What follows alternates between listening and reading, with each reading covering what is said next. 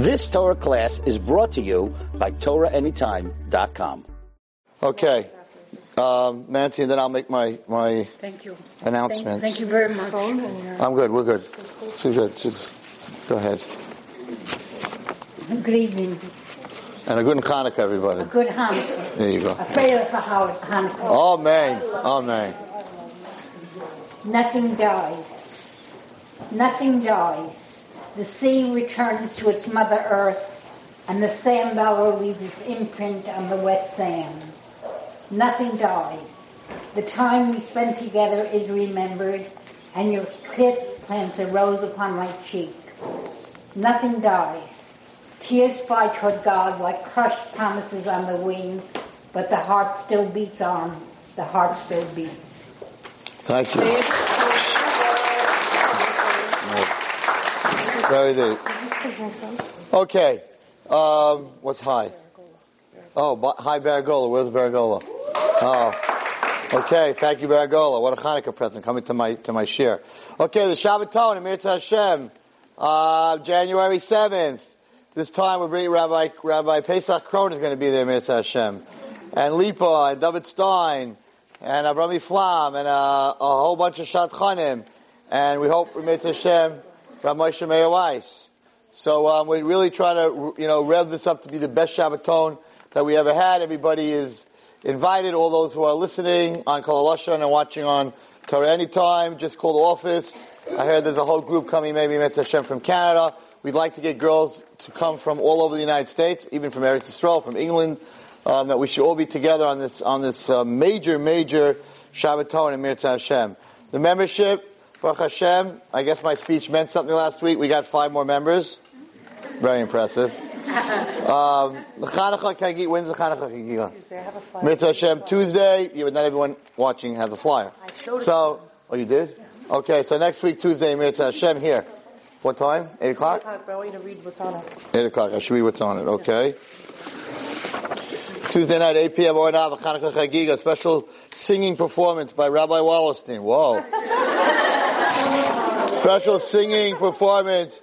They're all in Canada. They're all like, get on the plane. We want to see this. Special singing performance by Shandel and Talis, featuring her second album, Change, Rachel Jacob, Chani David, plus special dance performance by the Brooklyn Jewish Dance Institute. Okay, vendors will be selling jewelry, makeup, headbands, clothing. Join us for food, dance, and latkes. 2201. By the way, last week when I said about a dollar, of course you could give more than a dollar. Some people took me serious. They sent me a dollar, which I appreciate. And I thank you very much because it, it works out. It does work out. But I didn't tell anyone the address. So our address is 2201 East 23rd Street. Ohr Naava at 2201 East 23rd Street, Brooklyn, New York, 11229. At ohrnaava.com, they could make a donation. Or www.ohrnaava.com. That's spelled N-A-A-V-A. They'll figure it out. No. O-H-R-N-A-A-V-A dot com. If Chas v'shalom you have internet. Okay. And our phone number is 718-853-6190. Any other information? Nope. Thank you. Okay. Thank you very much. We hope to see you, Mitzvah Hashem, everyone, next week, Tuesday night, Bezrat Hashem. What else do we got? Oh, amazing. Right. Okay. So we'll, we'll talk about that. So I spoke two weeks ago about, um, two weeks ago, three, two weeks ago, about um, this girl who was a ger who, in Eretz Yisrael, who, um, who ended up meeting um, another ger and they're getting married, Mitzvah Hashem. And I just talked about it on the shiur.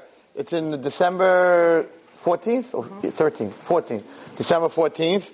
So I just mentioned it on the shiur. Well, guess what happened from me mentioning on the shiur? Uh, got a call from Eretz Yisrael from a, uh seminary that uh, a whole bunch of girls, right? First, a whole bunch of girls they want to go and um, and be misameach to kala, so they're going to go to the wedding. Where is it? Then, like a few days later, another seminary called. Hey, we heard about this wedding on Rabbi and Shir. We want to go to there. We want to be misameach. Then another seminary called her and said, "Who's going to?" She has no friends or anyone or family. She's a Geret Tzedek in Eretz Yisrael. Who's going to make her a Shabbos kala? So these a bunch of girls, a shower, a shower. I'm sorry. So a bunch of girls got together and they're making her a shower. And today we got an email from England from someone who heard my shiur two weeks ago. that He's going to be in Eretz Yisrael. He wants to go to the wedding because he is a wedding photographer and he will do it for free. So she deserves it. Of course, she deserves it. She absolutely, she definitely deserves it. Well, you know her very well. She was on the Shabbat. Malka, Malka sold Malka last year sold tickets so that this girl, who she didn't know, should go on the Shabbaton. This girl went on the Shabbaton last year with us Very good girl. I met her here in uh, Holiday. in challah baking Thursday night. She wants to go with me to uh, uh, Rabbi Mansour. And that reason I know her. She's angel. She's an angel, 100% she is. So anyway, we thank you Malka and thank you everyone. And um, we will talk about that, Amir Hashem. Happens to be in my shiur a little bit. Okay, so we're going to talk a little bit about Hanukkah, and then we're going to talk about the Parsha. So just to talk a little bit about Hanukkah. So first of all, famous question that I ask every year, what did it say on the dreidel? Since, since they were playing dreidel, when the Greeks would walk into the room, so the Jewish boys would put away their Gemaras and they would play dreidel, what did it say on the dreidel? So everyone says, Nes Gadol Yasham. But the Nes didn't happen yet and there was no miracle. So it couldn't say Nes Gadol Yasham. So the Bnei Yissaschar says, what did it say on the dreidel? And if you're going to tell me that the dreidel was blank, right, then what kind of game? How do you win? How do you lose? Right? So the dreidel couldn't have been blank. At the same time, couldn't say Nes Gadol Haya Sham. So if our dreidel is in memory of their dreidel, why don't we have the letters on our dreidel that they had when they were playing for the Greeks? Why did we put Nes Gadol Haya Sham on there? Shtaka kasha, we say in yeshiva. Strong question. Says the Bnei. Same letters. Mirta next week, Parsha, Parsha Vayigash, when Klal Yisrael comes down to Mitzrayim. So Yaakov Avinu said we cannot go down to Mitzrayim and be mixed and assimilate with all the Goyim if we don't have our own yeshiva and our own borough park, Flatbush, our own little town that we're not assimilated with the Goyim. So he sent Yehuda ahead, and Yehuda started a yeshiva in a town called Goshna. That's what it says in the Torah. Gimel, Shin, Nun, Hey. The same letters as Nes, Gadol, Yosham. So the rabbis, when they told the kids, this is a very interesting point that I'm about to make.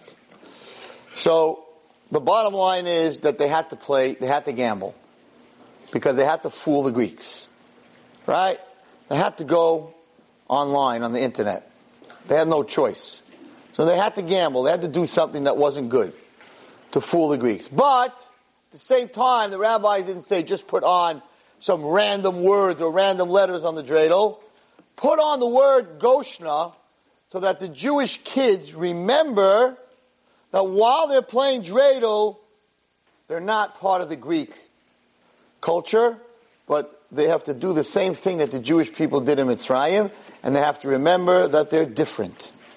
And therefore, while they're spinning the dreidel, while they're doing their gambling, something they're not supposed to do, but they're doing it just to save their learning, don't just don't just gamble, but on the on the dreidel itself, it said Goshna to remind every child that even though you're in the in this Greek Empire and you're playing dreidel and you're not learning Torah at the moment, that you have to remember Goshna that Jews don't assimilate. And just like in Mitzrayim there was a Goshna, that the yeshiva and the yeshiva that they're sitting in learning, and the school that they're in, and the home that they live in, that is all of our Goshnas. It's something we're going to speak about tonight.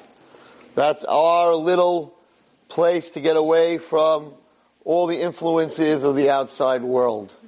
And therefore, in the schus, that Klal Yisrael remembered on their dreidel the word Goshna, Hashem spun the dreidel, says the Bnei Yissaschar. Sort of. Spun the dreidel and the letters changed from Goshna, even though it's the same letters, to Nes Gadol Haya Sham. That's not my Dvar Torah, that is a Bnei Yissaschar. Bnei Yissaschar says something else that's very interesting. And that's really my shiur tonight. The Bnei Yissaschar says that the dreidel is held, the, the point that you spin is held from above. And the grager, when you make noise on Purim, is held from below. Why? Says because Hanukkah was a nace, a nace nigla, was a miracle that we all saw. And therefore, we got to see Hashem's hands, that Hashem spins the dreidel, and that our life is in the hands of our HaKadosh Baruch Hu. the world, if you look at the earth, we know the earth spins. But there's nothing holding it up. If you look in space, there's no strings. No strings attached. But it's spinning like a dreidel. So who is holding this world? Who is controlling this world? So every time a person spins the dreidel, and that's why the children were playing dreidel. They could have played cards. They could have played dice. They played dreidel. So that not only did it say Goshna, but that every time the kid would spin the dreidel, he would think that a Baruch Hu is controlling the world. Purim, Purim was a secret. Was a, was a Nes Nister, was a secret miracle. And there we didn't see Hashem's hand. So Hashem's hand was under the earth, not on top of the earth. But this miracle, this miracle that we have Hanukkah, HaKadosh Baruch is spinning. So when you spin the dreidel, you have to understand a very deep lesson. And the lesson is, and that's why, by the way, you, dreidel, people don't realize this. You have to play dreidel on, on Hanukkah. People think, oh, dreidel, it's not important. Lighting the menorah is important. Dreidel is a minute. You, you, you, don't have, you don't have to gamble money, chas. You can play for chocolate and, and jelly beans. You should play with the kids. White jelly beans and black jelly beans and different colored jelly beans. But everyone is supposed to play dreidel, says the Bnei Yissaschar, on Hanukkah. Because when you play dreidel, when you spin the dreidel, it's supposed to remind us that HaKadosh Baruch Hu runs the world. Sometimes it lands on a winner. Sometimes it lands on half a winner. Sometimes it lands on nothing. And sometimes you gotta pay. And that's the life that a person lives. And that's the dreidel. Four corners representing, it has four, four places that it can fall. Representing the four corners of the earth. The dreidel is the earth and it spins. And the hand that holds it is HaKadosh Baruch Hu's hand.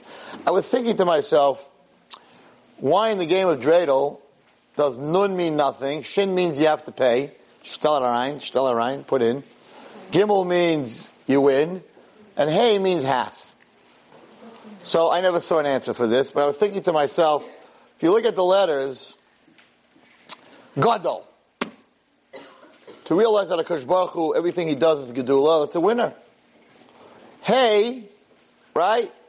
Hey, in my head, stands for Haya, what was. What was is half about your life. What is and what's going to be is the other half. So hey, which stands for Haya, that's only half. Don't get stuck your whole life in your past. Sham, well actually Nun, which is Nace, right, stands for Nace. So really, Nace is nothing. Because really, there's no difference to Hashem between a nace and teva. It's all a nace. Don't think, you would think, what's the winner on, on, on all the four corners? What would be the winner? The word nace, miracle. Really, miracle is nothing. A miracle is not harder for Hashem than a non-miracle. To split the yam is no different for Hashem than keeping the yam together. So really, nace is nothing special. And therefore, nace, you don't lose, you don't win. Shin, which stands for sham, I thought to myself, a person who thinks that it's over there, has nothing to do with me. You know, Hashem's over there. He's, he's sham, he's over there. But he's not here. Right? That's a person who's a loser. The problem with that shot is, what do you do with Po? Because Po, you also, I guess in the dreidel of Po, Po is like a shin. So, what do you do with Po? Why do you have to pay for Po? I don't know. Maybe because Po means here, Hashem is not here, He's not there, He's everywhere. I don't know, maybe, maybe it's connected to the song. But the bottom line is that dreidel has a lot of kedusha, and there's a lot of secrets in the, in, in, in the dreidel, and everyone should give a little spin when you get home. A little spin. Just give it a little spin, play a little bit with jelly beans, whatever it is, and while the dreidel's spinning, understand that every time it lands on something else, that's life. But as long as you know that Akash Baruch is the one that's spinning your life, it's all good. Rabbi, what was the first one? I'm sorry. The first, The first what? Dreidel? Yes. Goshna. Gimel, Shin, Nun, Hey was the name of a city in Mitzrayim that Yehuda began, and that's where the Jews lived the whole time they were in Mitzrayim. Alright, that's the dreidel. Now, I don't want to come down too hard tonight because you all gave up your Hanukkah parties and your Hanukkah to come here. So, Avivit said I should take it easy on everyone. Should be a nice little shiur. But a little bit I have to say. So, I don't know if you've ever learned Megillas Antiochus, Megillas Chashmanom. There's a Megillah. The story, we don't read it, we, they used to read it in Italy, but we don't read it in Shul, but there's a whole story called Megillas Chashmanom. You should get it, you should read it. It's the story of, of the Chashmanom against the Greeks. Now, it's brought down in Kabbalah that when you, when you light the menorah, so we spoke about this many times, it's the 36 hours of the, of the light that was hidden, the Or Haganuz, and it comes into your house, and it comes back into the world, and you could pray, the, the, all the great rabbis say that when the menorah is lit, you should stand in front of it, and you should pray for anything that you need, and HaKadosh Baruch Hu answers, you are actually a Kohen. I mean, not, whoever's lighting, and he's lighting it for everyone else, only the Kohen was allowed to light the menorah in the Beis Hamikdash. So when we light the menorah in your house, you're actually, when the Beis Hamikdash happens, you're not going to be lighting the menorah. I'll be lighting the menorah because I'm a Kohen. You won't. Now you have a chance. Yeah, you have a chance to be a Kohen. It's huge. But the question is, and I was thinking about this tonight, so when I lit my menorah, I felt like I'm the Kohen in the Beis Hamikdash, and I closed my eyes and I imagine lighting the menorah in the Beis Hamikdash, because that's really how you're supposed to light your menorah. Then I said to myself, but what's, what else is going on in my house? In other words, Beis Hamikdash is a place that has a menorah and a shulchan and a mizbeach, and the holiest part of that of the is the Aron HaKodesh in the Kodesh Kedoshim. And we know that after the Beis Hamikdash, it says, "Asli Migdash v'shachanti b'socham." That after the Beis Hamikdash was destroyed, Hashem was saying, "I want to live amongst you." In the story of Megillah Chashmonaim, what finally triggered the Maccabees to lose it and come after the Greeks? They were five sons and a father against the whole Greek Empire. They didn't have a chance. But they went on a suicide attack against the Greeks. What triggered it? So in Megillah Chashmonaim it says, when Matisyahu the Kohen Gadol heard, and Yochanan, the, Kohen, the son of Matisyahu heard, that the Greeks took a chazer, took a pig, and slaughtered it in the Kodesh Kodashim, in the Holy of Holies, and let the blood run in our Beis Hamikdash, they, they sang and screamed a battle cry. How dare anyone defile Hashem's Beis Hamikdash? They put their swords on and they went on a crazy attack and massacred many Greeks. So I thought to myself, I gotta take it easy. But the bottom line is, so many of us, not of us in this room or watching, but so many people have a chazir in their Beis Hamikdash.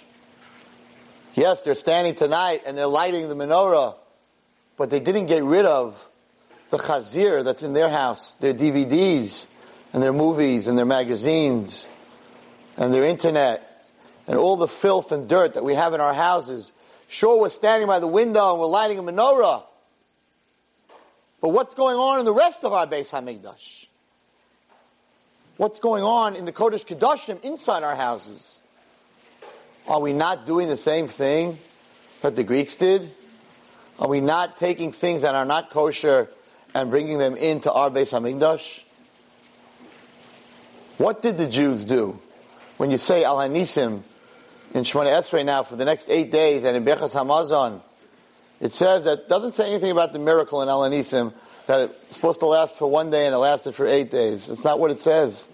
It says the Chashmonaim, they went and they fought and they won the war and then they came to the the, the chutzner and it was broken and it was dirty and it was defiled and they came and they cleaned it up and they got rid of all the garbage and they made it pure and then they went to light the menorah.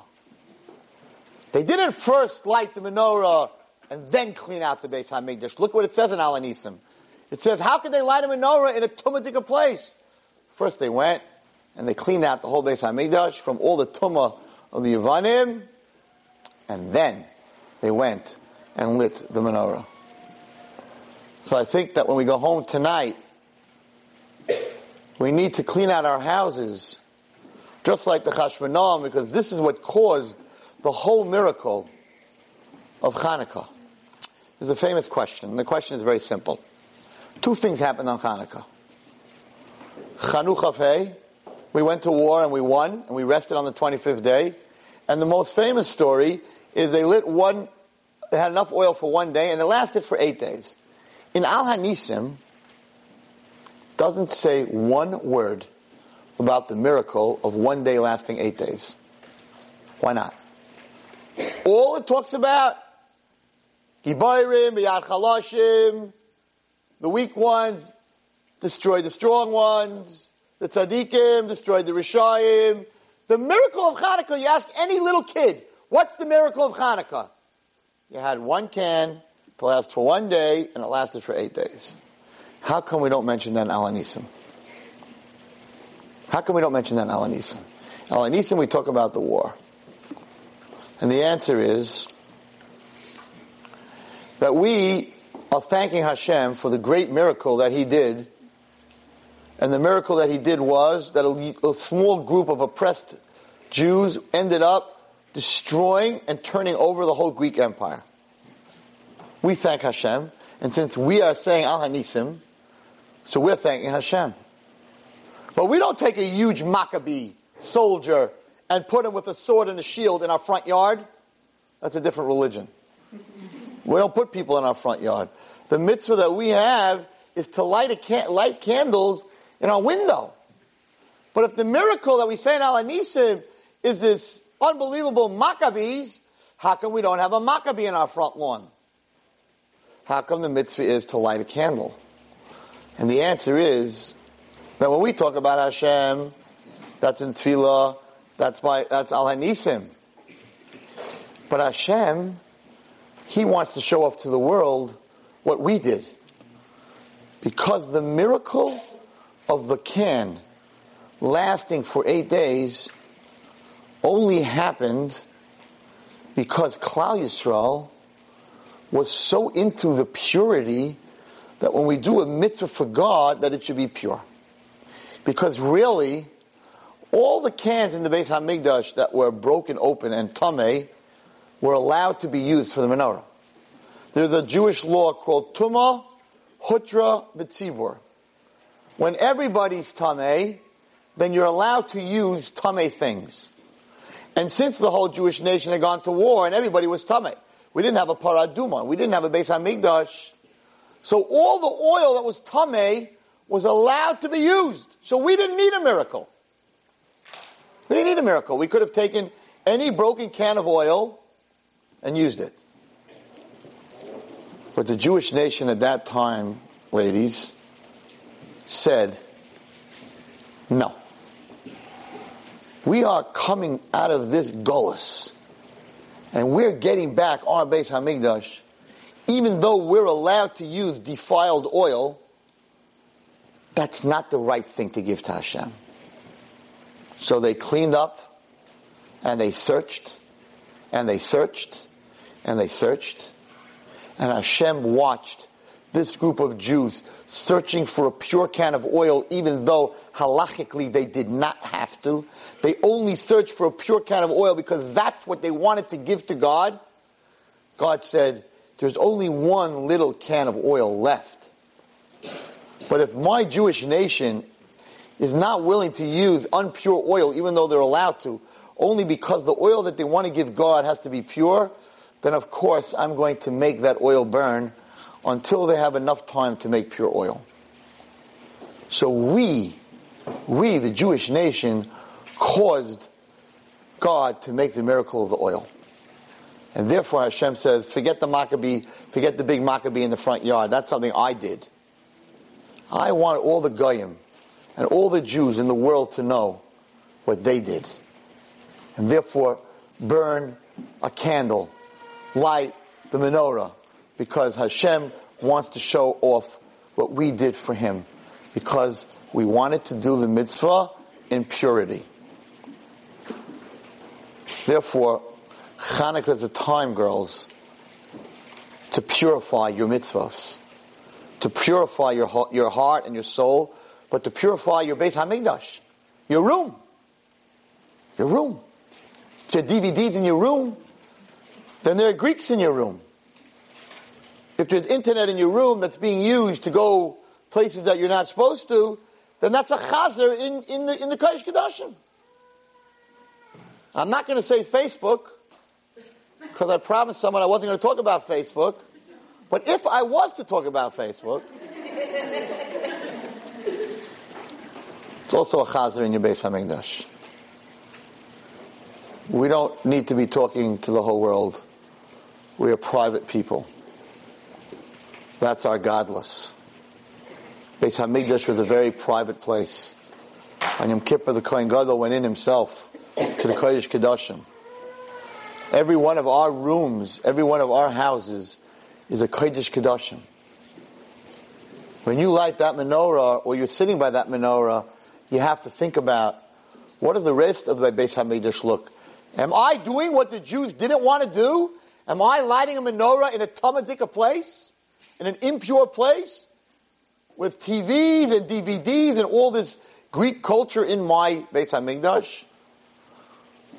If you want miracles, Al Hanisim, so if we look at the Shemona Esrei, and Al Hanisim it says, first they cleaned it out, then they lit the menorah. Not they lit the menorah and then they cleaned it out. We need to go home and we need to clean out all the schmutz so that tomorrow when we light the menorah, we could say to Hashem, I wasn't happy lighting a menorah knowing I had all this impurity in myself and in my house. The big Rebbe's, the big tzaddikim used to cry. I saw Rav Hershela, Nispinka light the menorah. It was an hour and a half to light a candle. He used to cry. He used to purify himself in front of the menorah. Ner Tamid, there was a Ner on the menorah that was lit all the time, and every Jew, there's a Ner Tamid.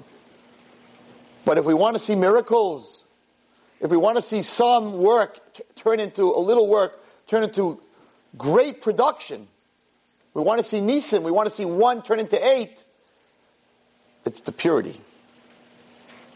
And that's what ticked off the, the Chashmanam when they heard that he brought a chazer into their Beis HaMikdash. The second story that's pretty sad, brought in Megillat Chashmanam. You can buy Megillat Chashmanam in any Jewish bookstore, translated or not translated, everybody has it. Second story really hits me in the heart because there's a situation going on today in, in the in the frum world, in the religious world. I'll tell you a story happened to me last week. So there's a girl that I know that she was caught by her parents texting on Shabbos. They looked at the bill and they saw that she was texting on Shabbos. So they asked her to come speak to me. So she did. I told her we're having a Shabbaton, cost a certain amount of money. If you come, if you promise me that you will come to the Shabbaton and you will keep Shabbos from the beginning to the end, and you won't text, I'll give it to you for free. I, I thought for sure she would jump on it. She said, Rebbe Wallerstein, I'm sorry. I can't promise that to you. So what are you talking about? She says, it's a, it's, it's crazy. It's more than a habit. It's an addiction. I, I need to text on Shabbos. I need to be connected. It's definitely an addiction. I was talking to my friends about it. I don't have a phone on Shabbos, but sometimes you feel in your in your pocket it's vibrating, but you don't have a phone, right? It's called phantom phone vibrations, and you're reaching into your pocket because you think your phone is and it's Shabbos. You don't even have a phone. That's how sick we became. And you think you have a phone, you don't even have a phone. You're reaching for it on Shabbos. You feel like something's buzzing and you're getting nervous. Oh my goodness, I put my phone in my pocket. And then you put your hand in there, there's nothing there. So this girl said to me, no can do. I said, but how about a hundred bucks? She said, it's, it's not about that. Well, anyway, what are you gaining? I'm next Shabbos I'm going to do it again anyway. I said, you can't give up texting. I mean, I know guys that smoke two packs of cigarettes a day. They don't smoke on Shabbos. If they can give up smoking on Shabbos, you can't give up texting on Shabbos? She says, no.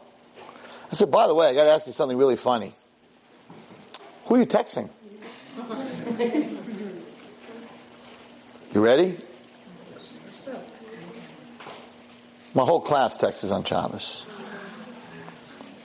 I said, what? She said, that's right. We all text on Shabbos. I said, you all Mechalel Shabbos? Don't really look at it that way. I'm like, what do you mean you don't look at it that way? It's Chilul Shabbos.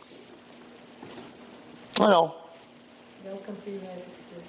Welcome to the United States. This has nothing to do with the United States. So I said to myself, oh my goodness, her whole class is, I'm talking, I'm talking a 10th grade. I'm not talking little kids. I said, your whole class? She goes, yeah, some of us know our parents, you know, watch our phones. So we specifically, we have two phones. The other phone, I guess they have this little card that they use, whatever it is. So my parents always think that we're so good because they're watching the phone and think we don't know. They're watching the phone that we have and they're checking all the messages and everything. Meanwhile, that I only use during the week, but the one I use on Shabbos, that's the one that I, that I have the little card. They have no idea. Shabbos, uh, Shabbos phone, yeah. So of course this bothered me very much and I want to talk about it because I think a lot of people don't realize what's going on and it hurts me because I know how, how Hashem feels about Shabbos. He gave us this beautiful present and, and, and he's, in, he's, he's, he's in competition with the technology that he gave the human being to be able to speak on a phone. Now we're using it to hurt Hashem. It's his most precious. It says he went into his treasure chest and he took his most precious thing and he gave us his most precious prize and that was Shabbos. And now all these kids, all these Jewish kids are having, who have a good life. These aren't even, these aren't even kids that, that are off the derech. These are kids that wear the sneas and go to regular school and everything looks great. I said like, how could you do this to Hashem? How could you do this to Hashem? This is his present. Shabbos is his present. How dare you do this to Hashem? So, when I was preparing the shiur, and I was looking at Megillah Antiochus again, Megillah Chashmonaim, it hurt me even more. Because there's a story in Megillah Chashmonaim. So after the Chashmonaim went and, and went after them because they killed the pig and spilled the blood the Beis Hamikdash, things quieted down. They quieted down. The Chashmonaim went back into hiding. When did they finally come out and just totally lose it? And, and, and just totally lose it. So the Megillah Chashmonaim brings down a story where the, the, one of the things that they didn't allow was Shabbos. Three things. Shabbos, actually four things, but Shabbos, Rosh Chodesh, and Bris Milah. All three things we have on Hanukkah. Every Hanukkah has a Shabbos. Every Hanukkah has Rosh Chodesh Teves. And the eight days represent the Bris Milah, and pretty much it's always a Bris Milah. In fact, uh, I'm invited to one this week. So there's pretty much a Bris Milah every, every Hanukkah. So Hanukkah is set up to revenge what the Yavanim automatically is a Shabbos because it's eight days. Automatically is a Rosh Chodesh because it starts on the 25th and it's eight days. And usually there's a Bris Milah. Those were the three things that they went after. So he brings down many women jumped off buildings with their babies, gave them a Bris meal and then jumped. And Shabbos, they bring down a very sad story. That on Shabbos, a thousand men, women, and children went into a cave to run away from the Greeks. And somehow the Greeks found out from a spy or a tattletale or whatever that all these thousand Jews were in a cave. So they came to the cave and they said to the Jews, come out of the cave, party with us, break your Shabbos, and we'll let you live. And all thousand in this cave said no. And they went ahead and they took trees and they blocked up the, the mouth of the cave and they lit it on fire. And the smoke went into the cave. And slowly all thousand Jews, children, women, and, and men, choked to death. A terrible, terrible death because there was suffocation where they couldn't breathe slowly but slowly because the fire, of course, drags out all the oxygen. And within a certain amount of minutes, all thousand in each other's arms, women, children, husbands, were all dead. And the Chashmonaim found them like that. And the Chashmonaim said, that's it. That's it. And that's when they went against them and totally massacred. They killed Nicanor, they killed Bagris, they, in fact they burnt Bagris, who was the big enemy, Bagris, came from Greece, that's where the Yavanim were, and they burnt him because he burnt the Jews, and they totally lost it. And I said to myself, here's a girl, I'm offering her a Shabbaton for free. and she has to be Machal Shabbos. And on the miracle of Hanukkah, the nes of Hanukkah, the whole thing of Hanukkah, one of the major stories in Megillah Chashmonaim, were a thousand Jews that suffocated slowly, families died slowly, in order to keep Shabbos. How this must hurt God, to see His daughters and His children being Machal Shabbos. For what? Not that I understand people in Machal Shabbos for money, but okay, they were working, they got fired. For what? To send a message to your friend? Who gave you the eyes to be able to read that message? Who gave you the fingers to be able to text that message? Who gave you the brains to put those words into a sentence? HaKadosh Baruch Hu did. How dare you use all that on Shabbos to be Machal Shabbos?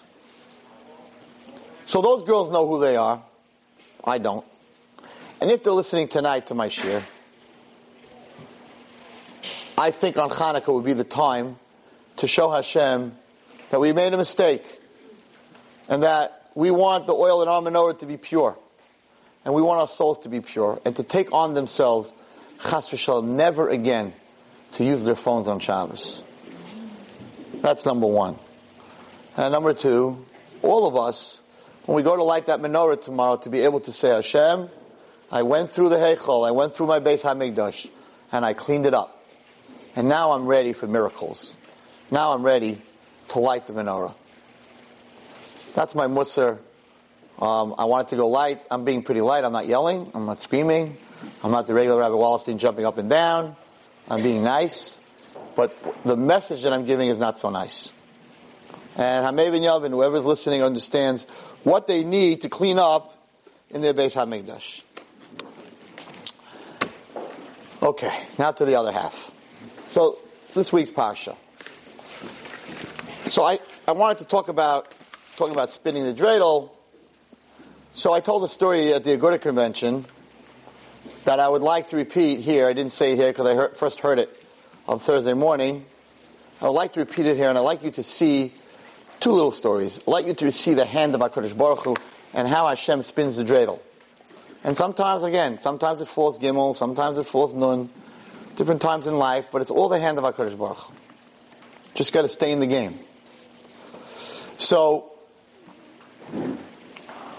there's a girl who came to me when I started my school three years ago. I started my high school. And I only was allowed by the Jewish board to take in 15 girls. I had 30 applications. So when I first opened my school, I had to pick and choose who I'm going to take into my school. So, girls were smart. They got dressed sneakers. They came to the interviews. They made believe everything was great. They want to get into the school. One girl shows up to the interview. I'm sitting there. My principal, Rabbi Max, is next to me. And she shows up to the interview totally drugged out of her brains. Totally. She couldn't keep her head up. And she sits down in front of me. And I'm like, what is going on with you? She says, well, Rabbi, I just came from a three day festival in the mountains. Three day festival? What was it called? Jew stock. It's the Jewish Woodstock. For those in this room who are looking at me, they don't know what I'm talking about. Many years ago, there's a place called Woodstock where a bunch of hippies got together. Everybody was blitzed out of their mind. A bunch of bands were playing. So someone decided, the Yetzer Hara decided, he's going to create something called Jew stock. I said, what did you do those three days? I was in a tent. We drank. We smoked pot. I said, you smoked pot for three days? She goes, yup. I'm like, what's your name? She goes, I think, I'm going to change the name, of course. I think Miriam. I'm like, you think? so I turned to Rabbi Max and I went like, no way. I mean, I can't take this kid into my school. Forget about it. But the parents came, tall guy with a long beard, payas, his wife, her hair covered, nice people. And I don't want to just show them that, you know, interview over in 20 seconds. This kid's head was already sleeping. She was already on the desk. She was out. So I turned to the parents. I just wanted to make conversation. And I said, well, tell me about your other children. And they look at me and they say, oh, Rabbi Wallerstein, she's our bas yichida. We don't have any other children. And I'm thinking to myself, oh my goodness, this is their whole future. If she doesn't make it, they don't make it. So I'm like, Mr. So-and-so, Mrs. So-and-so, Mazel Tov, your daughter is in my school. Where Max is like, you just said no, now you're saying yes, meeting. So we step outside, and I'm like, listen, they got one daughter. If she don't make it, there's nothing left. They're older people, they're not having any more children.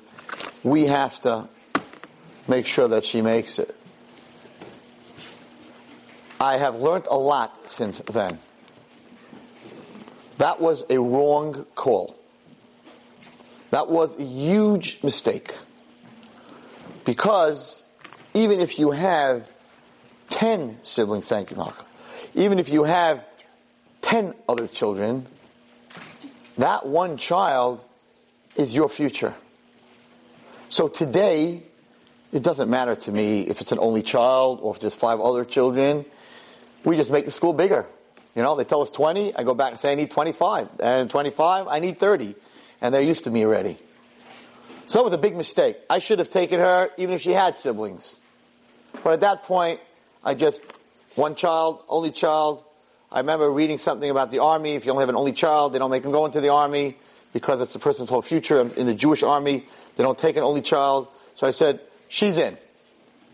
Okay, clean yourself up. That was the end of August. Come back in October when we start school. So we start school and it's a tough time. She's every single night. She is the Rosh Yeshiva of partying. She knew every place there's a party, drugs, drinking, raving. She was a rave queen. This place where you go and you just, you, you do drugs and you bounce off the walls and you scream at the top of your lungs. I'm a Meshuggah house that you have to pay to get into.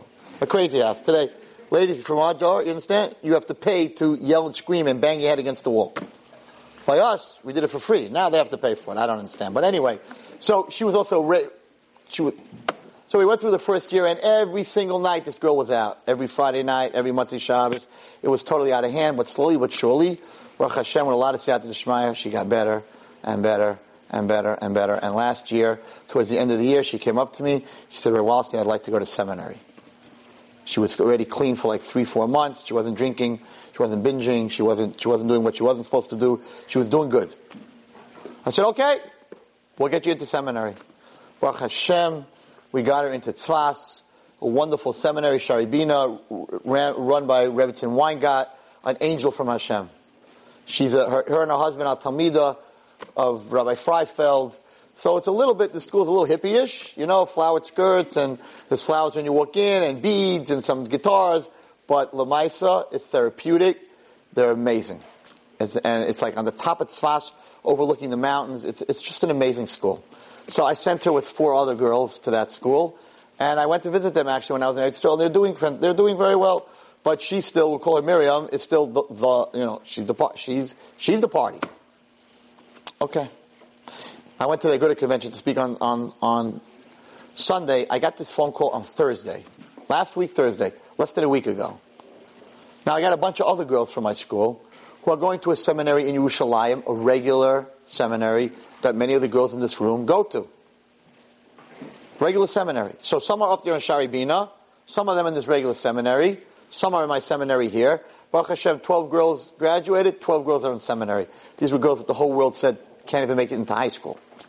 You can't give up on a Jewish soul, ever. Okay. So, the girls in the regular seminary in Yerushalayim, they got rules. Got to be in a certain time. You can't go here. You can't go there. They're my, you know, they're from my high school. It's not so easy for them to have rules. They lived their life without rules. They lived on the street. They lived without rules. Now all of a sudden they have rules. So it's not so easy. Two weeks ago, that seminary in Yerushalayim goes on a Shabbaton to Tzfas. So my girls from that seminary in Yerushalayim call the girls from Tzfas and they're like, hey, Motzei Shabbos, we're going to ditch our seminary and we're going to go party with you guys. What's going on in Tzfas? Like, where do you party? So Miriam, queen of party, says, happens to be that this Motzei Shabbos, I'm throwing a crazy mad party in Sha'arei Bina at 11.30. Just, you, we'll open the door, you'll sneak in, crazy party. So the girls from the Yerushalayim, from my school, the Yerushalayim school, say, yeah! Miriam, if it's a party that Miriam's throwing, it's a party. So, 11.30, they come to Sha'arei Bina. Doors open. They come walking in. Where's Miriam? The girl says, party in the dining room. So, they're all excited. Party. What does that mean? It's going to be good. They come in. True story. They come into the dining room. And on the table, cookies, some fruit, vegetables, some chocolate, some soda. So my girls from Yerushalayim say to the girls from Tzfas, what is this? Where's the party? Miriam, Miriam standing there in her long flowered skirt. Miriam, where's the party? She goes, here. Where's the stuff? She goes, here. Where? You got a bunch of cookies on the table. She goes, oh, I forgot to tell you. It's a brachas party. They said, what? What are you on? She said, nothing. It's not raining in Israel. There's a bunch of girls that are sick. We know three girls that need a shidduch. We know someone who doesn't have children in Sfas. We decided to get together and make a brachas party. Now this is how it works. You say the name and then we make a bracha and everyone says amen. These girls are like, no way. so they called us up Thursday and said, Rabbi Wallerstein, Mr. Schifrin, you're not going to believe it. Miriam threw a brachas party.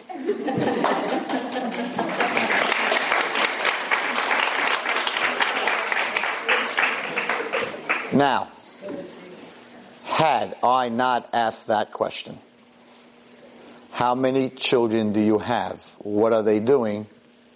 She would have never been in my school. That question came out of my mouth. I never asked anyone else how many children. I just wanted to make conversation. Now I'll tell you something crazier. Because the dreidel fell that day on a shin, on the worst place, Shtel the worst place it could fall, I was not going to take her, and therefore it was not going to be a long interview, and therefore I had to ask that question.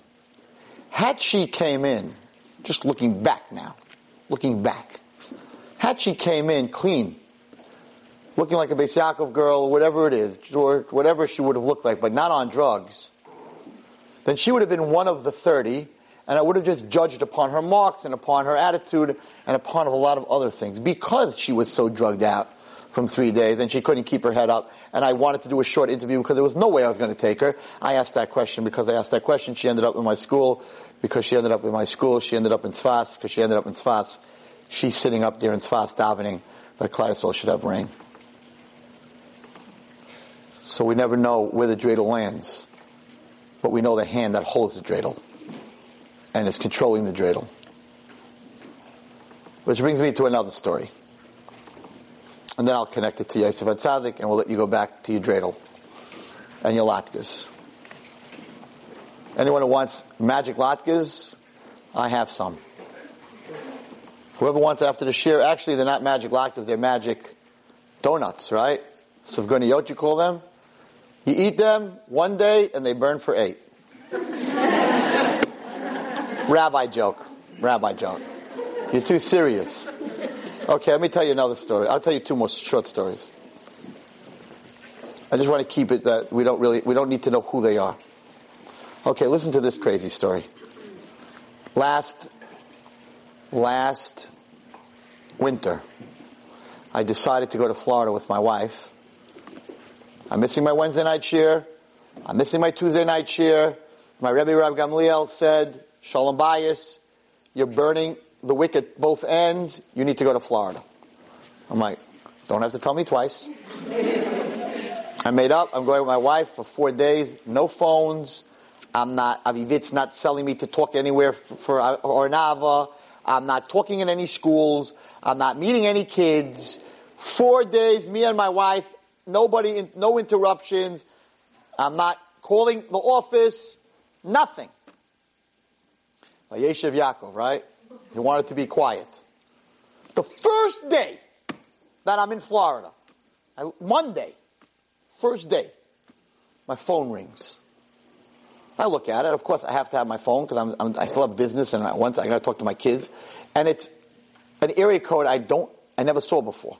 Two one six, if I remember correctly. Two one six. What's that? I don't know what that is. I said, FD, it's two one six. I don't know who this is. It's Cleveland. I'm gonna, I'm gonna pick it up. So I pick it up.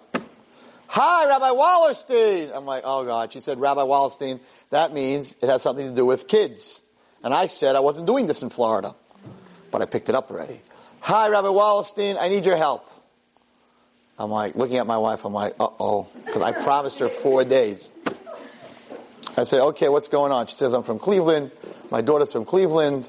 To make a long story short, she ran away. She's in Florida somewhere. we don't know where she is, but we know one thing for sure. She's in Miami. And that's where I am. And she says, it's very, very bad. We know where she stayed last. She has no money. She has no food. She has no clothing. And she's on the streets of Miami. Um, I know that you can't do anything, you know, from New York, but maybe you know someone who's in Miami. I'm like, you're not going to believe it. I am talking to you from Miami. it's my shirt It's from Shamayim, you have to do something. Okay, she gave me a, a, cell number of a person that might know her cell number. Anyway, I got her cell number. I called this girl. She is so nasty. She doesn't want to talk to me. Um, I tell her I have a school. She says I'm not interested. I tell her they're nice girl. She says I don't like nice girls. What, whatever I said, it was like impossible. I said, you know what? Listen, what are you being such an action, being so stubborn? What do you have to lose? I'm on vacation. I'm not supposed to be talking to anybody. I'm talking to you. So you know what? The least you can do is talk to me. Well, talk to me for half an hour. What are you scared of me? No, I'm not scared of anybody. I'm like, good. So then you're not scared of me. I'm not scared of you. So let's talk. Maybe when I finish talking to you, I will be scared of you. But right now, I'm not scared of you. So she comes to meet me. Can you imagine? I'm telling my wife, I said, Esther, you're not going to believe this. I'm meeting a girl. She said, Tzedekah still. You know, here on vacation, where I said, I'm not even going to talk to a girl. Now there's a girl coming to meet me. You understand? I end up talking to her for about an hour. She's very not interested, but we're talking, we're talking. I talked her into that if we get her a plane ticket, would she come and look at the school? Just look at the school and look at the girls and then make a decision. No, no, no. Finally, yes. She comes to, to New York. She comes to the school. She happened to have walked in on the right day. They have they had karate and kickboxing and guitar and art and all the things. She's a very brilliant girl and she's an unbelievable artist and a crazy singer. Not that I ever heard her voice, but everyone tells me she's a crazy singer. And that was the stuff that was going on there, and she really liked what she saw. So back and forth, back and forth. To make a long story short, she gave in and decided to come to school this September. And she came to school. She don't talk to nobody. She doesn't talk to a teacher, a principal, me, any kids in the school. She is ice. She wears a hoodie. She wears black gloves. She's dressed from top to bottom with black. And you'd think that Chas Shalom, someone passed away. She doesn't look at anyone. So she's sort of in school, but not in school. Anyway, slowly but surely, she begins to come a little bit out of her shell because it's really such a good place and such a nice place that you just can't be like that. But not a lot. She's not talking much. I gave a whole schmooze about Hashem and Hashem, Hashem to my high school. I saw that it wasn't working. They weren't, they were not connecting. I said, you know what? We're going on a trip. Without drugs, without anything else, we're going on a trip. We're doing Bear Mountains. I'm 53 years old. I don't know if I'm going to have a heart attack on the way up, but I felt that we got to give this a shot. We got to give this a try. So we begin to climb the Mountains. Of course, every 10 minutes I can't breathe. They're in good shape. These kids, I can't breathe, but they don't realize it unless they're watching this tape. I have this old trick that I've been doing the last five years since I can't breathe going up the mountain. I stop every 20 minutes and I make believe that I'm a Boy Scout and I'm like, oh, poison ivy, come here everybody. and I stop and I show them the leaves and how shiny it is and they're like amazed. Rabbi Wallerstein, he's like everything. He knows everything. It's like amazing. and then another 20 feet I go up and I'm like, oh, look at these tracks, deer tracks, snake tracks. I make up all these stories and it works. it's amazing. And every 20 minutes, for some reason, no one picked up on it. Every 20 minutes, I seem to find something that I have to explain. It works. I show them an acorn. They can use it for a whistle. And then I, I remember this year I, there was a rock, and I said, "Oh, now, a rock. and they're looking at me. I'm like, no, you have to know something. See, the rock is sticking out. If you're able to sit under the rock, so if you're in the forest and you're lost, the first thing you need to know is always find shelter. Now, shelter means protected from as, many places as you can. If you're just going to camp in the middle, sit there, so then the animals can hit you from all four sides, right? But if you sit under a rock, right, so the back of you is protected, the sides of you protected, and all you need to do is look for, by the way, this, this happens to be Boy Scout, all you need to do is, is so that's what you have to look for shelter. And they're, they're like, just like in amazement. No one figured out that he does this every 20 minutes, and when he does this, he's breathing and sweating profusely, right? Anyway, that's my secret. I can tell it to you because I don't know if I'm going up that mountain next year. Mitzvah will be in good shape. I won't have to do it. Stop every 20 minutes. Anyway, so we get three quarters up the mountain. It's an amazing mountain. I don't climb the trail. I go totally off trail, and there's a cliff, and there's a, and there's a water. There's a amazing. It, it's just it's just very very very beautiful. There's a waterfalls, and I know all these places, and, and they're just they're just having the best time.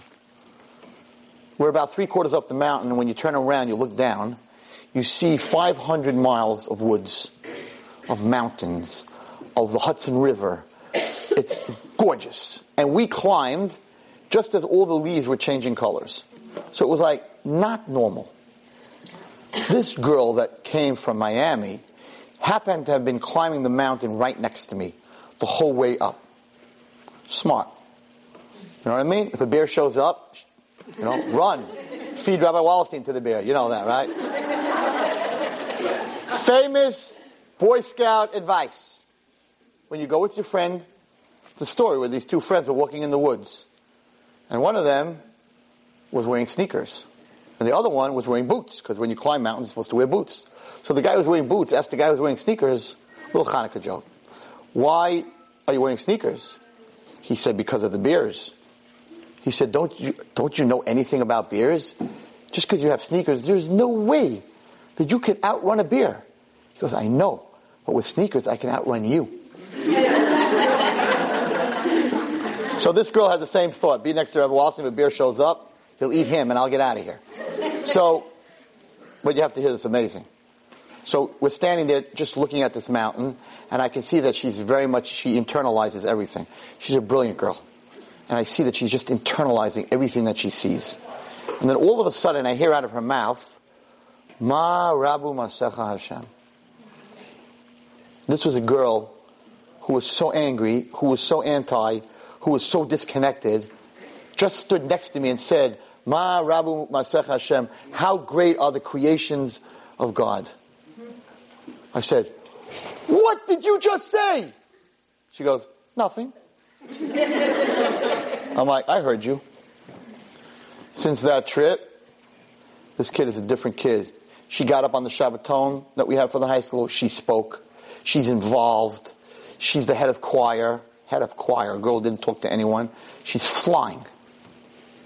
Now, what was the percentage that the day that this woman called me, her kid was in Florida for months, that the day that she called me about her daughter, I was in Miami. Had I been in New York, I would have told her, I have, I can't, I don't know where she is. I, I can't find her. And I, I, I'm not flying to Miami to speak to her. Baruch spun the dreidel. She ran away. She ended up in Miami.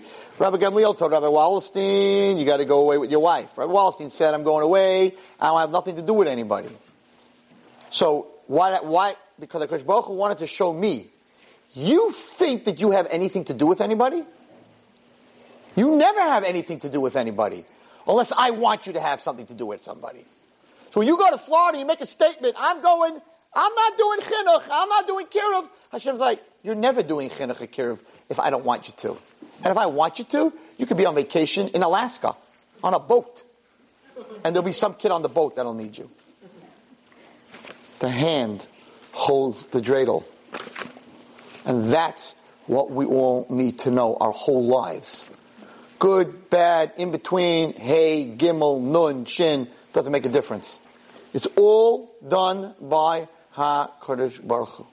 Everything, just like that girl with Judy Bodner with the skirt, the same story. She went to Judy Bodner, the skirt was in the closet, happened to have been the same skirt.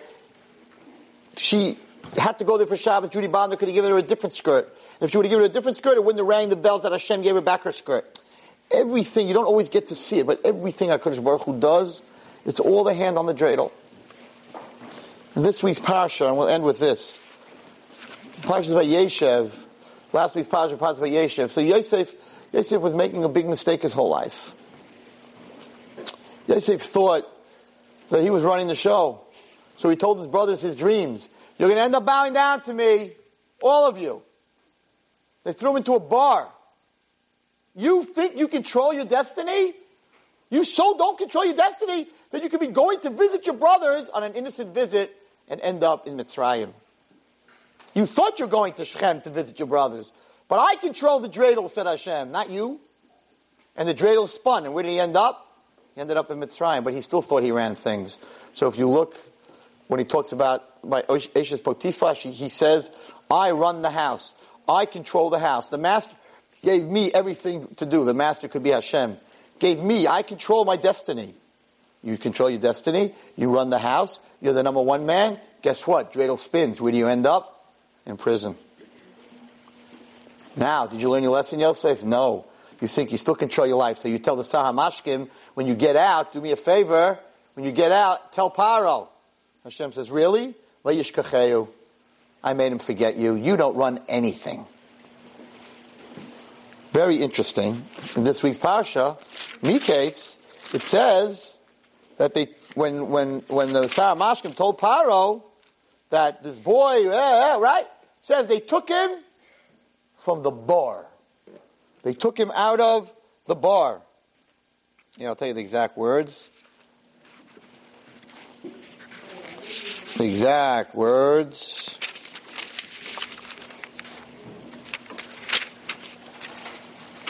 Where he takes him out. He uses the word, uh, I'm not finding it right now, but he uses, he uses the word bar.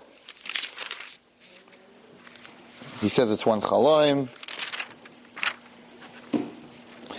But really, the Torah all the time, oh here it is.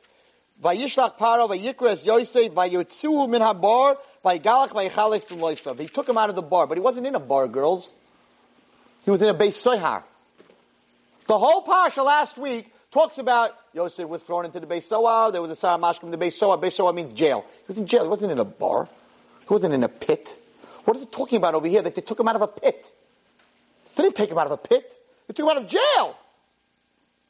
So why does the Torah all of a sudden change from Beis Sohar to bar. Beautiful, beautiful answer.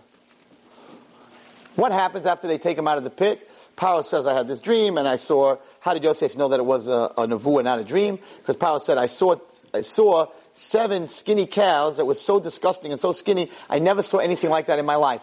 Joseph said, if you never saw it, then it can't be a dream. Because the Gemara in Bracha says you can only dream something that you saw. If you never saw snow, you can't dream snow. So when he said, I never saw such cows, Joseph said, well, if you never saw it, it's not a dream, it's a nevuah. And then he translated. But you'll see in the parsha that the whole time he's translating, he tells Paro, I don't know nothing, I don't know nothing. The translation is from Hashem, the translation is from Hashem, everything's from Hashem, everything's from Hashem. Continuously, the opposite of his whole life where he didn't mention Hashem, now all of a sudden he's mentioning Hashem the whole time. What does Paro say in the end? I never met a man that has the Ruach Elokim like you. You talk about Hashem, and that it comes from Hashem, all of a sudden he became, from a guy coming out of the bar, he became king. Second to the king. Says Chazal, what does it mean he took him out of the bar? This is very big in the psychology world. Until he came out, and he came out on Rosh Hashanah, and it said that he took a haircut and a shave, they changed his clothing, we learned from that, that on Rosh Hashanah he was allowed to take a haircut because he was going in front of a king. We learn a whole halacha from that. That without Rosh Hashanah. When he finally realized, after two years, that the Sar HaMashkim wasn't helping him, that you don't spin the dreidel. That HaKadosh Baruch Hu spins the dreidel. Says the Torah that until now, he was in the bar. The bar that they threw him in. He was in the same psychological place that they threw him in, into the bar. He was a slave, and he thought that it was, that, that it was, he could control his destiny when he came out at this point, he realized that nobody helped him, that the Sar HaMashkim didn't help him. He came out of that psychological place. He came out of the bar. And once he came out of the bar that he was thrown into psychologically, all he did was talk about Hashem. And the final, the final pasuk And this is how we're going to end our Torah tonight. The final pasuk in Pashas Vayechi. We're going to soon lane. Vayechi is the end of the book of Bereshit, girls. Okay, we know that the last pasuk summarizes the whole book. I would hope that the end of Vayechi would be a nice, happy ending, the end of Bereshit, but it's so not. It says, "Vayamas Yosef ben Meah ve'eser shanim." Yosef died 110 years old. Vayechantu also. They mummified him. Vayisem ba'aram b'mitzrayim, and they put him in a coffin in Mitzrayim. And everybody in shul screams out, "Chazak, chazak, minis chazek." Be strong. Why would the Torah end the book of creation on such a bad note? Vayechantu also the last three words in Bereshit, Vayisem ba'orim b'mitzrayim. They put him in a coffin in Mitzrayim. End of the book of Bereshit. Nancy, why would they end such a book like this? Such a sad ending, right? Doesn't make any sense. A few psukim before that, the brothers came to Yosef and they said, our father died, now take revenge.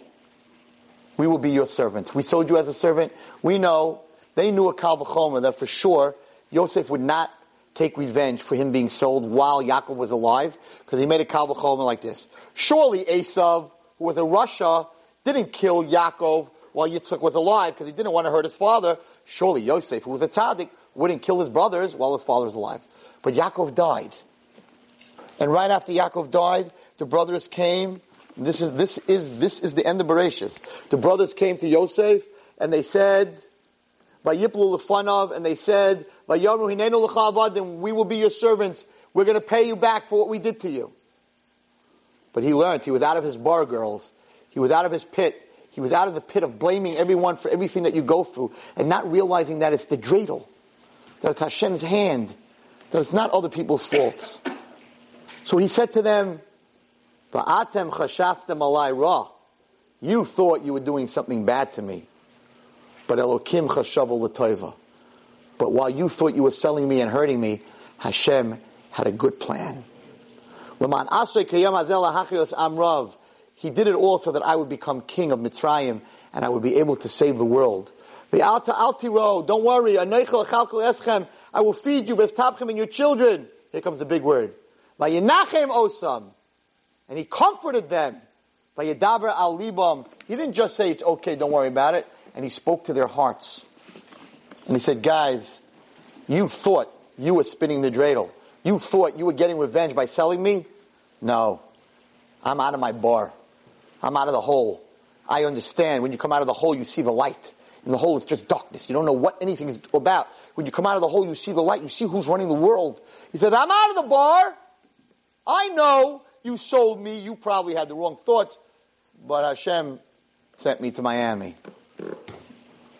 It was Hashem's plan.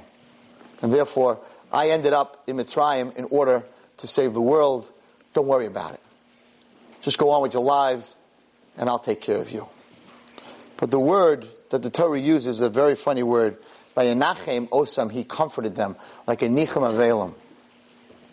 And that ties into what I said at the Aguda convention, and that ties into what I said last week.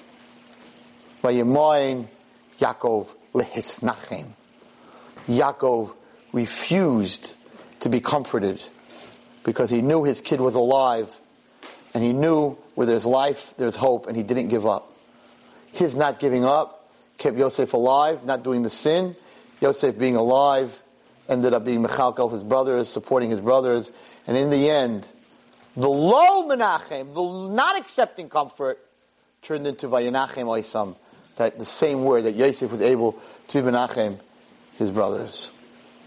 So the answer to my question about how the Torah ends was a very big question today in Or Yitzchak, where we lost not Stam, a good boy, but probably the best boy in Or Yitzchak.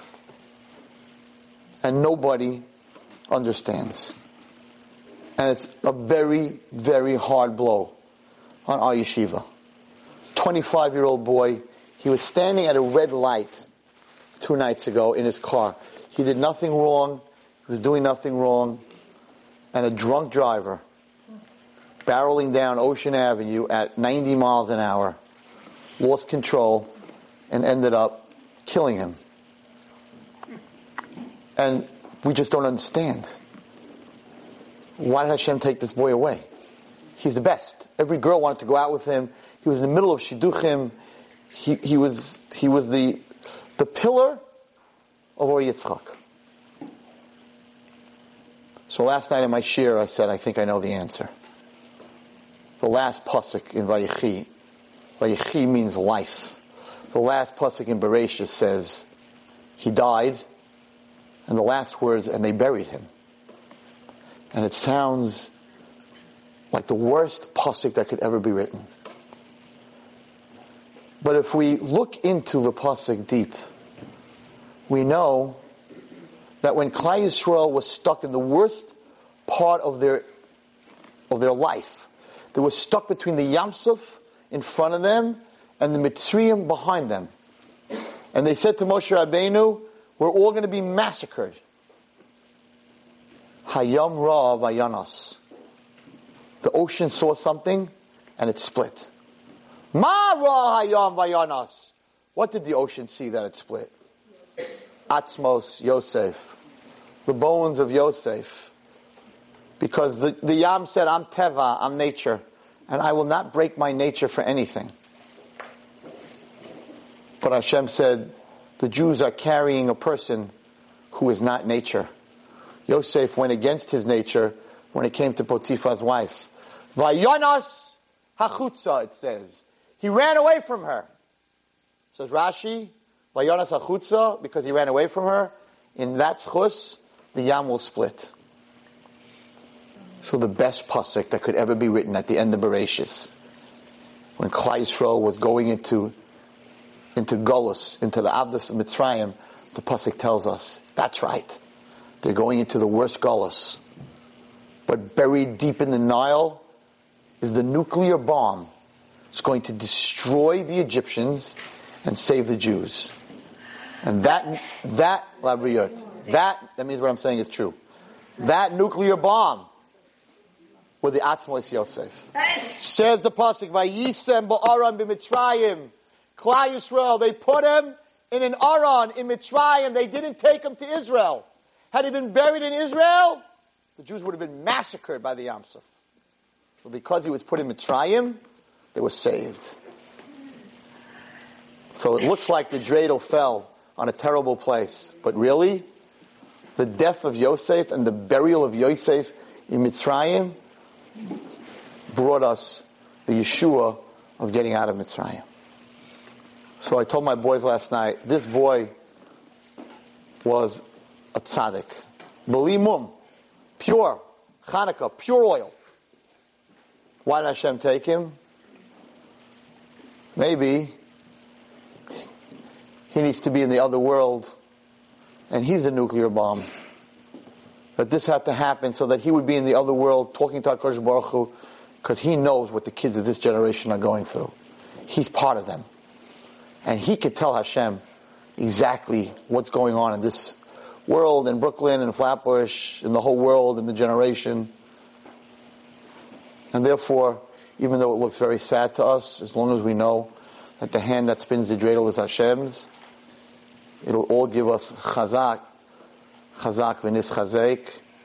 So I asked this girl when she applied to my school, what do you want to do in life? What do you want to be?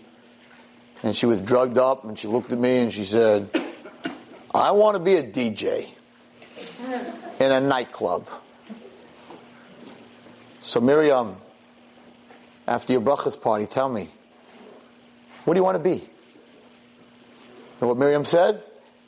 Rabbi, I want to be a mad Rebbitzin. And she will be. Chanukah Sameach.